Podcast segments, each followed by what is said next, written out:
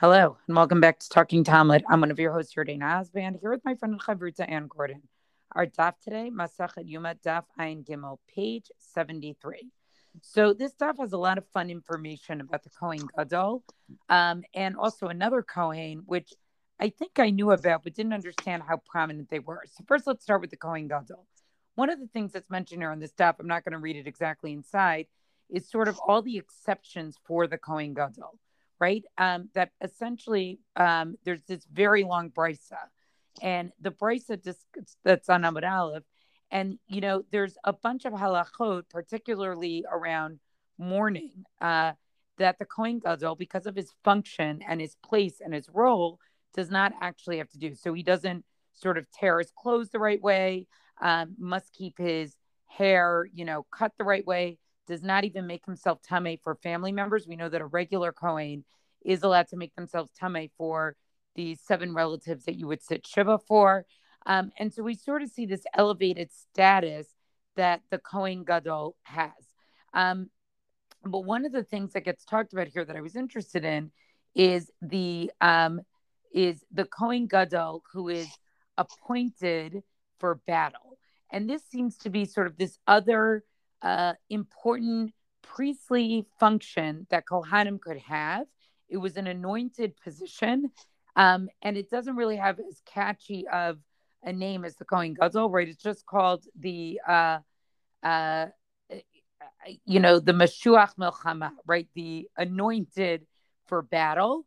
Um, and the discussion, the way it comes up here is because there's a discussion about whether or not the Mashuach Melchama wears the same eight clothes, um, eight vestments, Bigdei Kuna, as the Kohen Gadol. And one of the uh, things that's put out here is maybe he doesn't Mishum Eva, because like the Kohen Gadol will be like, it's a little not so nice that like the Mashuach Melchama is going to wear the same thing.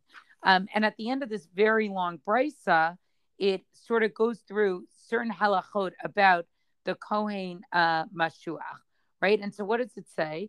The Kulane no nahagot b'Mashuach Melchama. All of these laws that were mentioned previously, right? Certain things, pieces, uh, the different laws of who the Kohen Gadol can marry or not marry, or the exceptions to mourning, right? We basically say all do not apply to the Mashuach Melchama, chutz mi hamurim except for five things that are listed um, in the uh, Torah itself. And this is in Vayikra, chapter 21, verses 10 to 15, which really discusses all the laws of the Kohen Gadol itself. Um, and when we get to the Gemara in Horayot, um, that's where they'll sort of learn out how some of these laws apply to the Mashuach Milchama. But the description initially comes from the Torah itself, uh, just about the Kohen Gadol. And it's interesting to see that sort of the Mashuach Milchama does not have sort of the same uh, Torah Shebichtav, you know, actual descriptive verses in the Torah itself. So when we get to Horayot, we'll, we'll see what this was about. And what are those five? Um, Lo Porea, right? Porea, right? He does not leave his hair uh, sort of uncut uh, or to grow long while he's mourning. Vil, uh, Vilo Poreim, right? He doesn't uh, rip his garment below lekuvav. He's also not allowed to contaminate himself or make himself tame for relatives. Umitzuva al He has to marry a virgin. Umizuhar almana. And he it is he is prohibited from marrying a widow. Umachzir et kidivrei Rabbi Yehuda. Rabbi Yehuda adds one, which is just as the Kohen Gadol, when the Kohen Gadol dies, anybody who was in a city of refuge and near Miklat is freed according to Rabbi Yehuda, that's also true of the Mashuach Melchama, which again shows, I think, what an elevated status he had. But the Chachamim say that that's uh, not true. And this is a Mishnah actually uh, in Makot, so we'll see that as well. So I, I, was just taken by the whole concept of the Mashuach Melchama. I, when we learn about Kohanim and everything that goes on in the Beit HaMikdash, we know that there was a Kohen who sort of went out with them to battle but I never sort of thought of it as this very formal appointed Kohen. Um, and here on this stuff, it really becomes clear it's a very formal appointment. Um, I think also we don't. I, I we think about the Kohen Gadol in the in the context of Yom Kippur, right? We think about Kohanim in general in the context of the Avoda, except for that story about Shimon Tzaddik going out to to or or whatever Kohen Gadol it might have been to go out to see Alexander the Great. I feel like we don't think about them leaving the Beit Mikdash. So the fact that here we've got a Kohen who's dressed in the office, so to speak, of the Kohen Gadol, so to speak, right, and is going out to lead the war, I feel like, oh my, right? This is it's a it's a whole different, well, battlefield. Pardon me, right? The idea that the Kohen plays a role, and and it kind of makes sense in the idea that any any war that Bnei Israel are involved in, at least theoretically, should be a milchemet mitzvah. That there should be a recognition that there's a mitzvah behind it, that God is involved, which means that it makes sense that the Kohen should be there as, as you know the the pinnacle of service to God. Or again, not the Kohen Gadol, but here a Kohen who's dressed as the Kohen Gadol for the purpose of being the Mashuach Milchama. But on the other hand, it's really, I don't know, a little unnerving to think of this peace role. I mean, I think of Kohanim as the the role of making peace from the Am between the Am and God going out to war. Uh, yeah, I, I understand why it's a formal role, right? I think that that is all true, but it's interesting to sort of see this role take place where it's not sort of explicitly mentioned in the Torah itself. It's more we just see the Kohen go going, but it doesn't have like its own devoted psukim. Right. I think also we see it maybe a little bit in the Shmuel, Sefer Shmuel, a little bit, or at least like if you read really carefully, you can find different roles besides the warriors who are out to war. Um, and I think this was something that happened in the ancient ancient world that when armies went out to fight, they also brought their, I mean, there may be the Avodah but they bring their priests with them to make sure that they're, you know, appeasing their gods on the battlefield type of thing. So again, this is not that. This is not that, but but the fact that there is a religious role, a religious um, identity playing a role on the battlefield kind of makes sense, even though I still find it disconcerting. Uh, I totally agree with that. So I think now we're going to move on to the next super fun topic. I thought it was fun, at least on the staff, but you're going to do. Super fun. Well, we've got that we're in Vitumim. So on the one hand, it's super fun. On the other hand, it's also like incredibly serious because this is the means by which Bnei Israel could actually, I guess, make demands or questions to to investigate what they should be doing from God. So Urim Vitumim, um, technically, right? This is, I want to say it's the board. It's the it's the breastplate that has the stones, right? That the Kohen Gadol would even wear, right? And then the question is, how do you, how do you consult, right? How do you ask? Tanu Rabbanan Ketzad Sholin. How do you consult the Urim Vitumim? How can you ask a question that you're going to get an answer from God directly, meaning without a navi, just in this way through this, um, I don't know what to call it, supercomputer, meaning it's a it's a physical object that was supposed to provide answers. Hashoel panav klape nishal, vanishal panav klape shchina. So what happens? The person who has a question, who has a query for God, stands with his face to the one who is being asked, meaning the Kohen Gadol or the or the Mashuach Milchama, either one. And then the person who's asked, that again would be the Kohen Gadol or the Mashuach Milchama, turns his face so that he's facing the Shechina, which is in fact the Urim Vitumim. So you have like um the supplicant or the query questioner turning to the person and the person to the Kohen and the Kohen turns to the Urim Vitumim, um, which again, where you have in that in that device, again, I don't have a proper term for it, um, except for that it's the Urim Vitumim.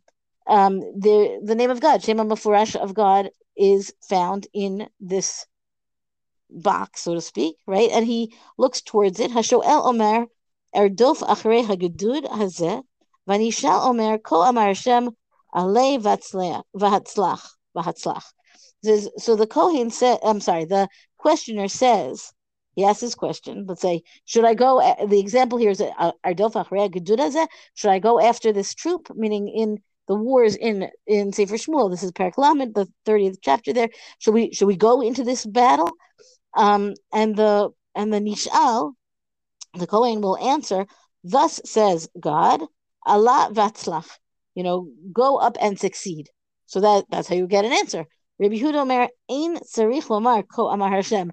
Rabbi Yehuda, it's so interesting the difference between we're going to talk about what's happening in the time of the Navi versus the Gemara's discussion of how the Urim Vitumim would be asked. Rabbi Yehuda says you don't need to say Ko Amar Hashem. Right, those are extra words because obviously you're talking about the Urim Vitumim. It's going to be a message from Hashem. Ella Allah Vatzlach. All he had to say was go up and succeed. It's clear that it's not coming from the Kohen himself. He's repeating what he understood from the Urim Vitumim. So then we've got some uh, um, decorum, right? How etiquette. What he, how do you? Angel you don't ask loudly. because what happens? He stands before Elazar HaKohen.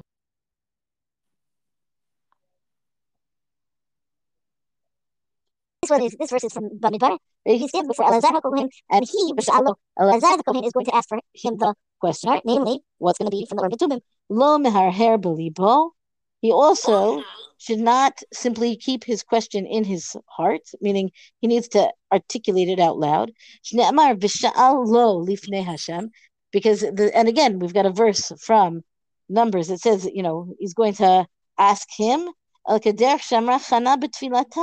same way that Chana in her tefillah in Sefer again in Sefer Shmuel, she moves her mouth, she moves her lips, even though no sound comes out, she is still articulating and somehow enunciating the word she wants to say. Um, okay, so this, I mean, in this case, I suppose the questioner can ask the question without the Kohen knowing, I'm, I guess, and then the Urim will still give the answer, and the Kohen will re, will relay the answer to the person asking. And then, you don't ask about two matters at the same time right? Ask one question and you get an answer, and then you could ask a second question and get an answer. Im sha'al ein machzirin el achad. And if he asks about two matters at the same time, and he's only going to get an answer about one of them, right? Then he's going to get an answer about the first one. Ein machzirin el achad, ve'ein machzirin lo el rishon. Um, he's only going to get one answer, and it's going to be about the first question. And we've got a verse that describes this situation. Biado hayered Shaul v'gomer v'yomer Hashem yered. Meaning again, they ask you in Bitumim, what about these um, Balei these men of Keilah? You know, what's going to happen? Will Shaul come down? And the answer is, Hashem says he will come down. V'ha'amart en machzirin el arishon. He said, one second, you said you could only be, it's only going to answer the first one, which is exactly the the conundrum between how the Gemara is going to line this up and say, well, we've got a very strict rule about you ask two questions, you're only going to get an answer about the first question and not the second one. But in this case, when David, there, there were two questions that were asked, namely, you know, what about the men of Keilah and what about Shaul? And the answer was about Shaul and not about the men of Keilah. David Sha'al So the Gemara answers that David asked his questions out of order and he got the answer in order. I mean, he should have really asked about Shaul first, and then he then that's why he got the answer about Shaul first. So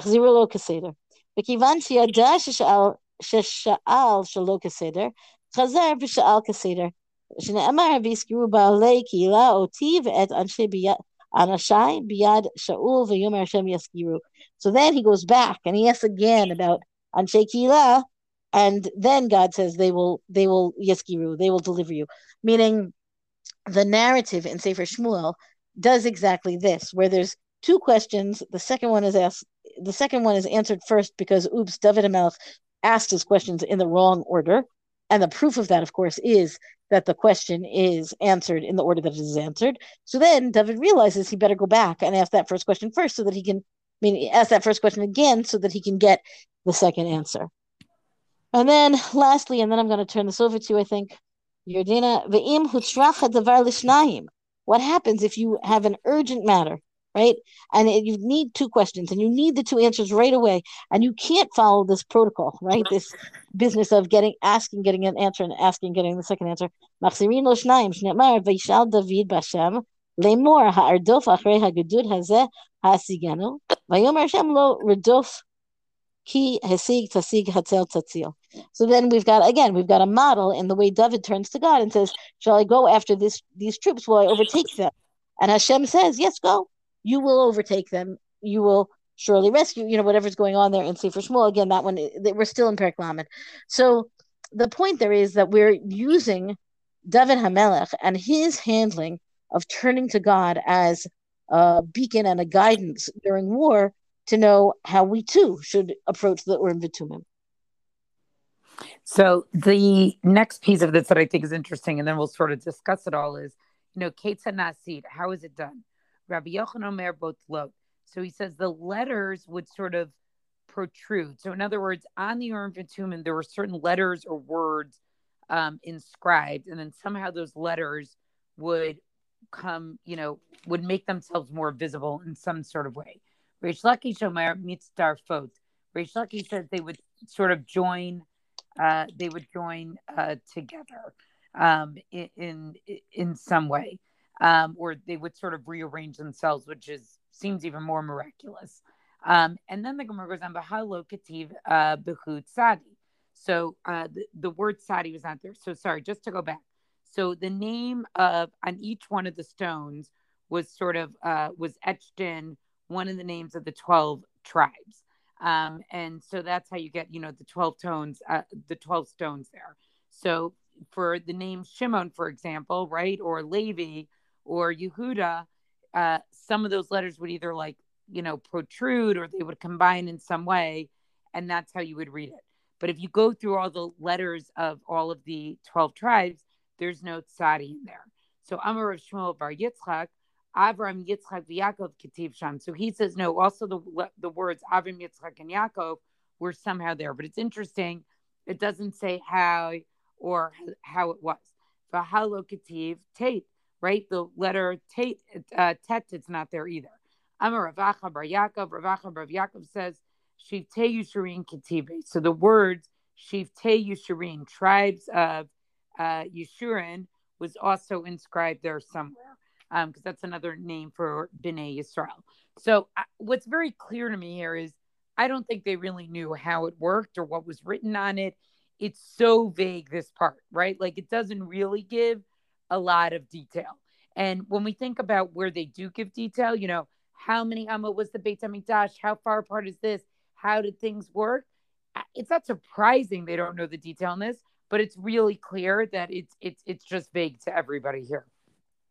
Um, I, I think that they knew, right? Meaning, I, I, this may be a tautology, right? But the way it's described in the Navi and the way the Gemara is describing the way it was used in the Navi means that, and, and we know this, right? They turn to the Urim Vitumim often enough that even though we don't really have a full answer of what's going on there, there's great confidence that the answer is real from Hashem and and that it, that they understand it right? We're not told like and then they puzzled over what this meaning could possibly be right? God said yes you will get deliverance you know like that's pretty direct.